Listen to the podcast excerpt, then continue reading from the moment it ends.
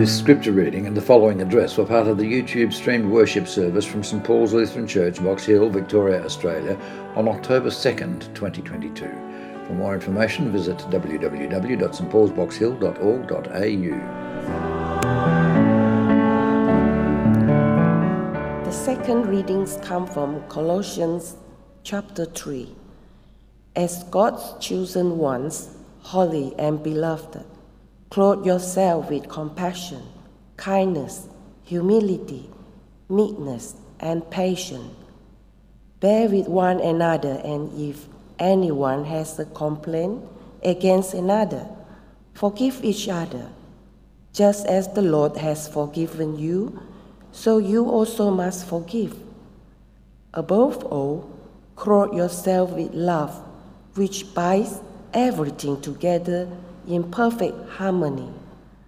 And let the peace of Christ rule in your hearts, to which indeed you were called in the one body, and be thankful. Let the word of Christ dwell in you richly. Teach and admonish one another in all wisdom, and with gratitude in your hearts sing psalms hymns, and spiritual songs to God. And whatever you do, in word or deed, do everything in the name of the Lord Jesus, giving thanks to God the Father through him. This is the word of the Lord. Lord of love in our uh, Saviour Jesus Christ, send your Holy Spirit to us as you speak to us in your word. Open our hearts to receive your love and open our lives to give your love. In Jesus' name, Amen.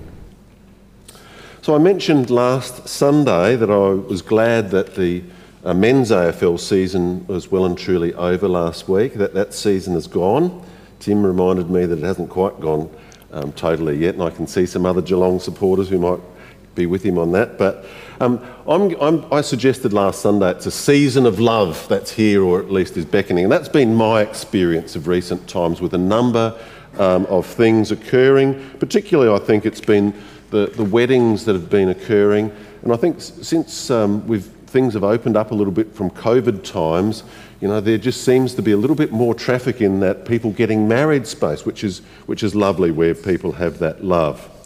Um, and we, as I mentioned in the kids' address, Dylan and um, Jess, who were married here just over a week or so ago, and uh, we're looking forward to another wedding in our church in, early in the new year when uh, Steph and Henry will be married. It's a season of love also for um, my wife Sue and I. We're about to celebrate our anniversary. I know Richard also is celebrating his an- wedding anniversary, I should say. Wedding anniversary. Um, you're celebrating yours tomorrow, Richard. Next Saturday, Sue and I will celebrate 39 years of marriage. And Colossians 3, our reading, our second reading today, is our wedding text. And we know it pretty well. For me, it's, it's one of those um, spaces in Scripture that reminds me about dwelling in the Word. You know, we've sometimes talked about going back to the same Word of God um, on a regular basis. Well, that's what it's been like for me in, in, in marriage, just to go back there. And I, kept, I keep being taught and um, showing new things in, in the very text that we read, uh, that June read so beautifully for us today, Colossians chapter 3. I want to encourage you in dwelling in the Word. Perhaps there's a word in your life too that you keep coming back to. It might be a word that was said to you, maybe when you were confirmed, or, or a word that's been important in your life. It was an important word, Colossians chapter 3, back in 1966, in October of 1966 indeed, when uh, Dr. Siegfried Hebart was one of the preachers at the very first Convention of Synod of the newly minted, newly married Lutheran Church of Australia. October 1966 brought two former churches together, uh, being as one. And some of you, and I know I've spoken with some people at St Paul's, maybe you're not here today, maybe you Hands up if you remember anything of that time, or if you've been told stories of when the two churches came together. A few hands go up, and I know I've spoken to other people. There were events here in Melbourne, I think, at the, was that at the Melbourne Town Hall? Did someone mention there was a special coming together of Lutherans? I think it was a very, very special and amazing time where people who had once been separated and who couldn't pray together, even going back some time, let alone worship together as Lutherans, or even in some cases were forbidden to marry because they came from a different Lutheran beginning, came together as one church in October of 1966. I was uh, brought up in the Barossa. I was four years of age when that occurred. There's me um, navigating my way on, on my tricycle, and there's me with my nana. And my nana, who grew up as a Lutheran, probably her heart language, it certainly was, was German, or at least the Barossa uh, version of German. She probably worshipped most of her life in, in German language, and she spoke to my mum in German, or whatever language uh, the Barossa Deutsch is, and my mum responded in English. You know, um, so that was part and parcel of it. The first convention of synod was held in the Barossa Valley in 1966. One of the people who was there that day was a former member of um, uh, St Paul's, I think. She's now the, the chair of the LCA's Constitution Committee, Faye, Faye Schmidt. And she shared with me not so long ago some of her memories of being um, in the Barossa Valley during those days of the first convention of that synod. And up there we've got some various photos. Um, uh, the synod that was happening inside the, um, uh, the big hall at the Tanunda Oval in the Barossa Valley. Uh, the bottom photo there is a, of a bunch of people, a lot of people wearing hats, it seems. Uh, they were on Tanunda Oval, that's where they worshipped. And the top photo is actually Adelaide Oval from 12 months earlier when altar and pulpit fellowship was declared between these two churches. And the church gathered at Adelaide Oval uh, uh, uh for uh, a special occasion for that. Dr. Hebart preached as one of the preachers at that synod on Colossians chapter 3. And Faye says that that sermon will always stay with her. It was a really, really important um, sermon for, for her. As uh, Dr. Hebart called on the people to, who are newly again in love to keep on loving when the going got hard, as it inevitably can, whether it's in a marriage whether it's in you know, all sorts of family relationships or any sorts of relationships, work or otherwise, um, and even in the church when the going can get, can get hard. How much are we prepared to love and forgive and bear with one another? Was his message as Faye relayed it to me. It remains a question for us today, doesn't it? I think. This weekend, we have a gathering of Synod again. The Victorian Tasmania Synod is, is occurring this morning, and we'll be praying uh, for all of the people gathered there. In not this coming week, but the week after, we'll have the General Pastors Conference of our church. That is, when all the pastors in Australia and New Zealand come together in conference. And that'll be in advance of our church wide synod, which will be held here in Melbourne next February. It's getting close now, only four months away. The pastors, the week after next, will gather in the same place as this synod um, uh, occurred in 1966 in Tanunda. And the pastors will come together where they will consider the proposals uh, that are going before our synod, which um, speak to a number of things. The pastors are, are called to give advice, pastoral, theological advice on um, matters that, come, that are about to come before the synod. Matters that affect the unity of the church, matters of our witness to the world. We as a congregation have put forward a proposal, haven't we, to this convention of synod. And thank you all for, for being um, a part of that in whatever way you've been able to, to have your input.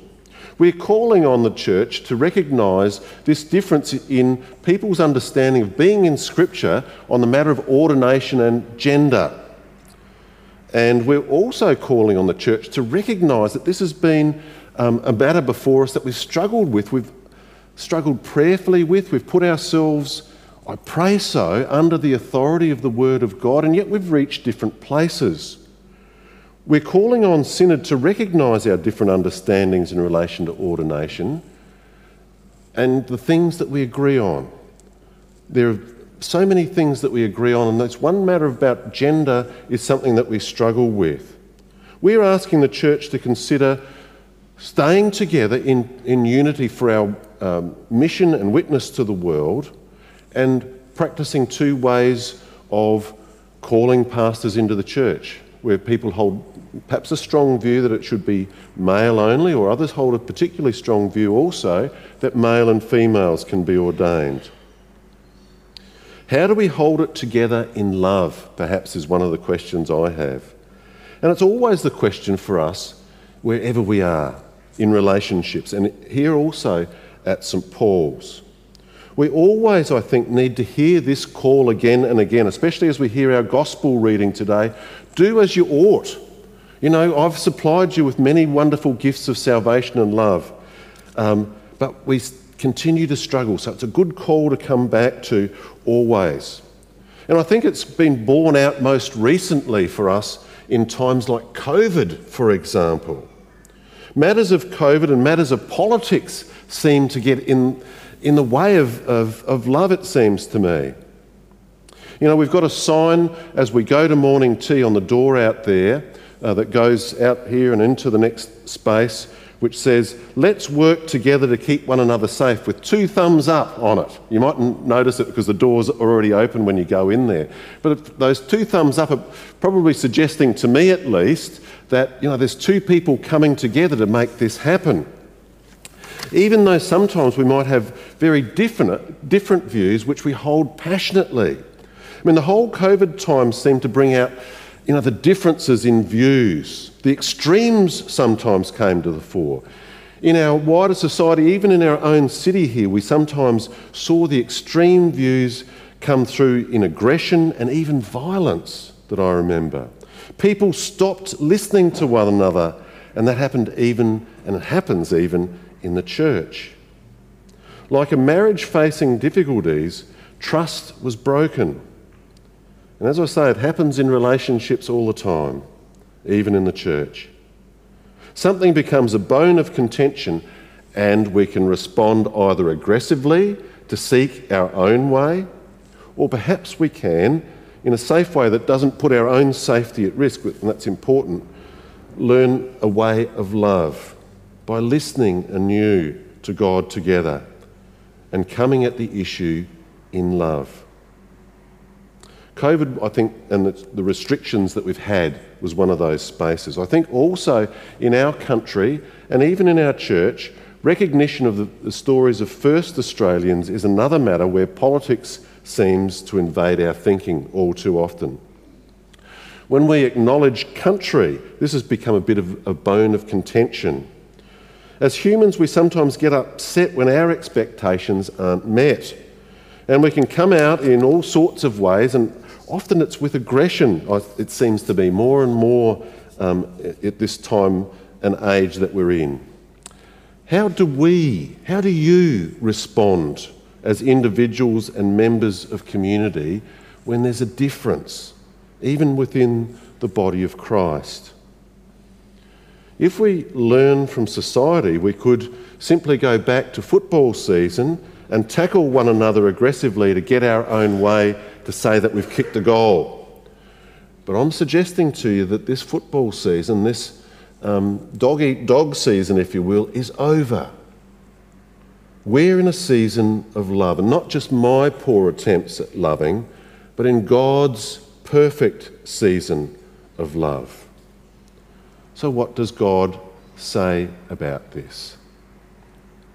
How does God love?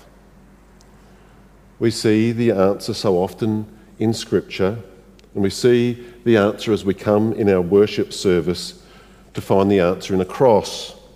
You see, while we were still sinners, while we were still the people of rebellion, God sent his Son to save.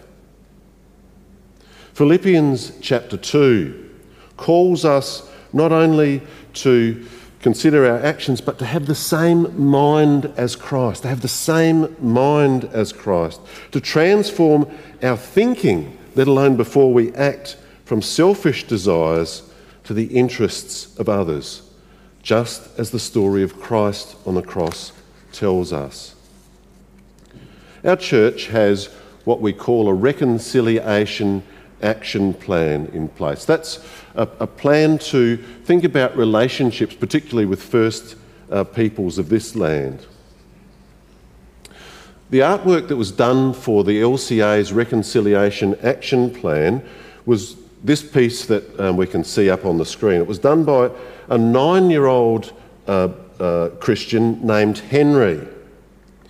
He there shows us the many different eyes looking to, not, not to their in the middle of the, the artwork there with the heart of God in the centre of the cross. And these different um, sets of eyes looking to the cross. People with different views, people with different starting points, people with different love languages, their first language, people with different stories, and yet their focus, one and all, is to the cross of Christ. Doesn't this beautiful piece of art from a young First Nation Christian speak to us in all of our differences today? I think so.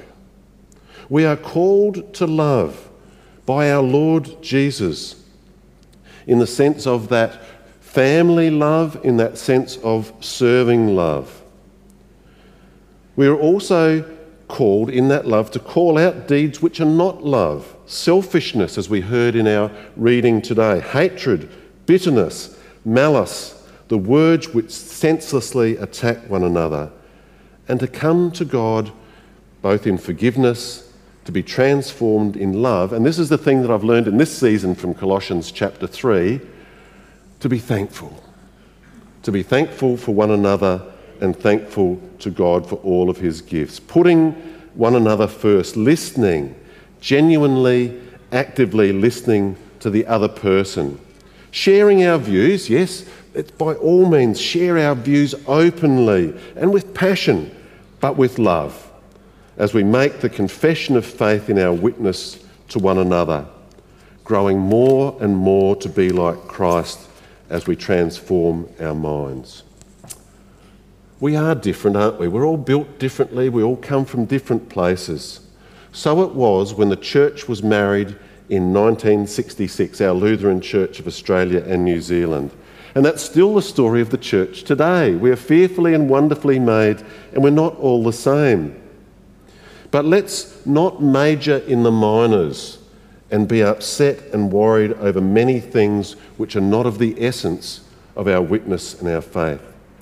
Just like Jesus came to Martha, as we heard some Sundays ago, and said, Martha, Martha, you're worried and upset by so many things. Just one thing is necessary. Just sit at my feet and learn of my love for you, shown fully on the cross for all people. On October the 8th, Sue and I will celebrate 39 years of marriage. Go us! Um, and I'm, I'm, so thankful um, for Sue. It's been a lot of hard work, particularly for her, learning to live by love and grace in forbearance with each other, learning from Jesus to forgive and to be forgiven over and over again, learning to put on love. And what a gift it is. What a gift it is to put away all bitterness, all selfishness, all malice, all getting my way or else. To be thankful for life, for faith, for hope, for the gift of the Spirit who calls us to follow Christ in his mission to the world. To focus on Jesus and show the world that the season of love is here for us, for them, for all, forever. Amen. And God's peace, guard our hearts and our minds in Christ Jesus to life everlasting. Amen.